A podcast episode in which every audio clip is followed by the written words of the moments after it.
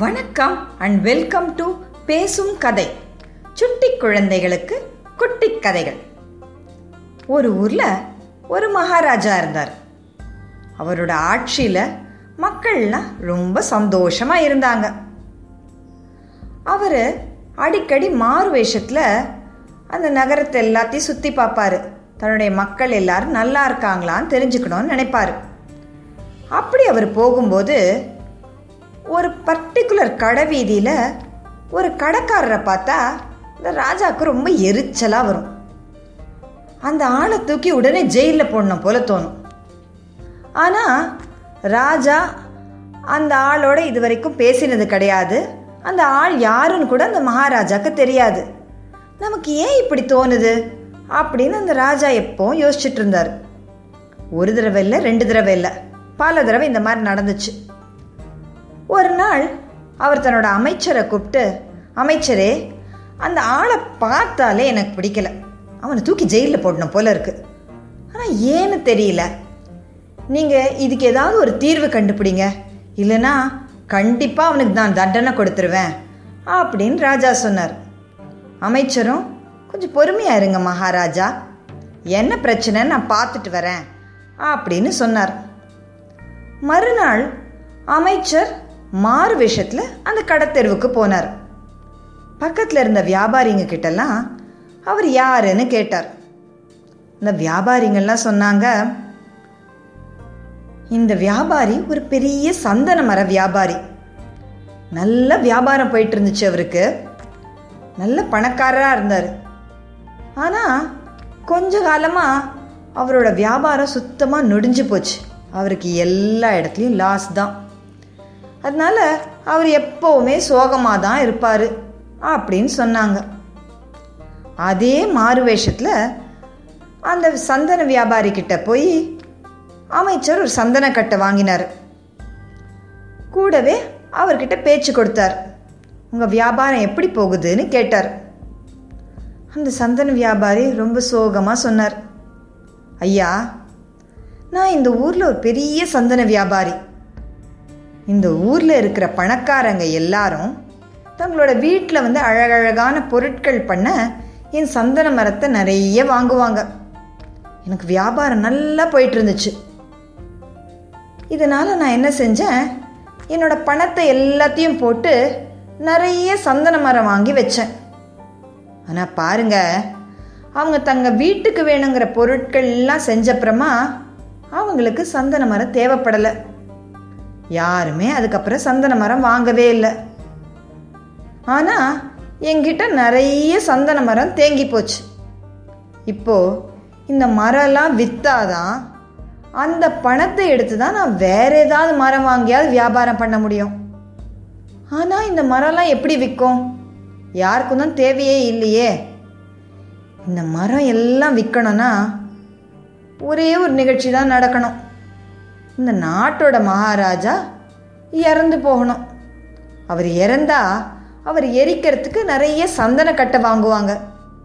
அப்போ என்னோட சந்தன மரம் எல்லாம் விற்று போயிடும் அதுக்கப்புறமா நான் அந்த பணத்தை வச்சு புது மரத்தை வாங்குவேன் அப்படின்னு சொன்னார்.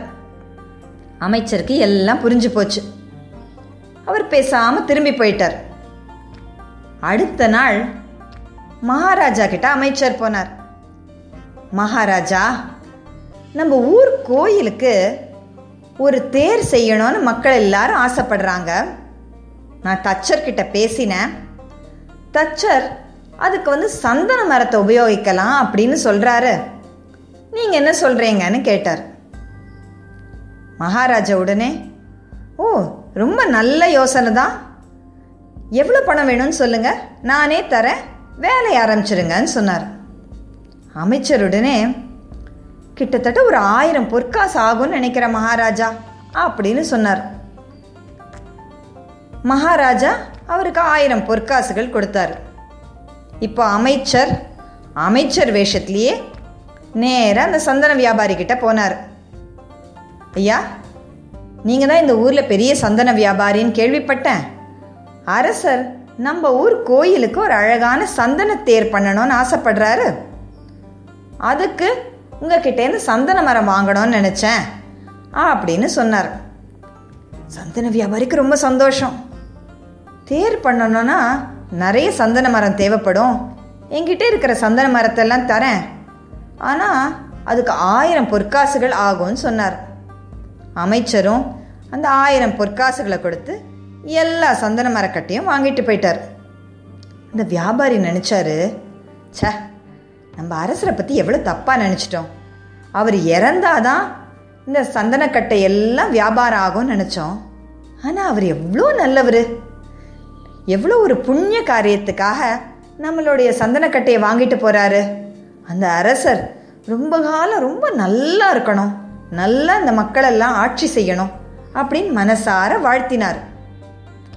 கொஞ்ச நாள் கழித்து அரசர் திருப்பி மாறு வேஷத்தில் அந்த ஊரில் சுற்றி வந்தார். அப்போ இந்த வியாபாரியை பார்த்த உடனே அவருக்கு இவரை பற்றி தப்பான எண்ணங்களே வரல. என்னடா இது ஆச்சரியமாக இருக்கே அப்படின்னு நினச்சாரு இந்த அரசர். உடனே அந்த அமைச்சர் திருப்பி கூப்பிட்டார். நான் அன்னைக்கு அந்த வியாபாரியை பற்றி சொன்னேன்ல இன்னைக்கு திருப்பி போனேன். ஆனால் எனக்கு அவனை பற்றி தப்பான எண்ணங்களே வரல அமைச்சரே ரொம்ப ஆச்சரியமாக இருக்குது அப்படின்னு சொன்னார். அமைச்சர் நடந்த எல்லா விஷயத்தையும் அவர் சொன்னார். இத்தனை நாள் நீங்கள் எப்போ சாவீங்க எப்போ சாவீங்கன்னு அந்த வியாபாரி வெயிட் பண்ணிட்டு இருந்தான். ஆனால் இப்போவோ நீங்கள் நல்லா இருக்கணும் நீங்கள் ரொம்ப நாள் ஆட்சி பண்ணணும்னு அவன் நல்ல விதமாக நினைக்கிறான். அவனுடைய எண்ணங்களுடைய தாக்கத்தினால தான் உங்கள் மனசில் இந்த மாதிரி எண்ணங்கள் வந்திருக்கு அப்படின்னு சொன்னார். ராஜாவும் ரொம்ப சந்தோஷப்பட்டார். இந்த கதையிலேருந்து ஒரு முக்கியமான விஷயம் தெரியுது. நம்முடைய எண்ணங்கள் ரொம்ப சக்தி வாய்ந்தவை.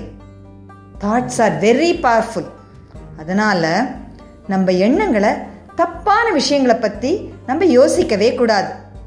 நம்ம எப்பவுமே நல்லதை பற்றியே யோசிக்கணும். நல்லதை நினச்சா நல்லதே நடக்கும். இதுதான் இந்த கதை சொல்கிற நீதி.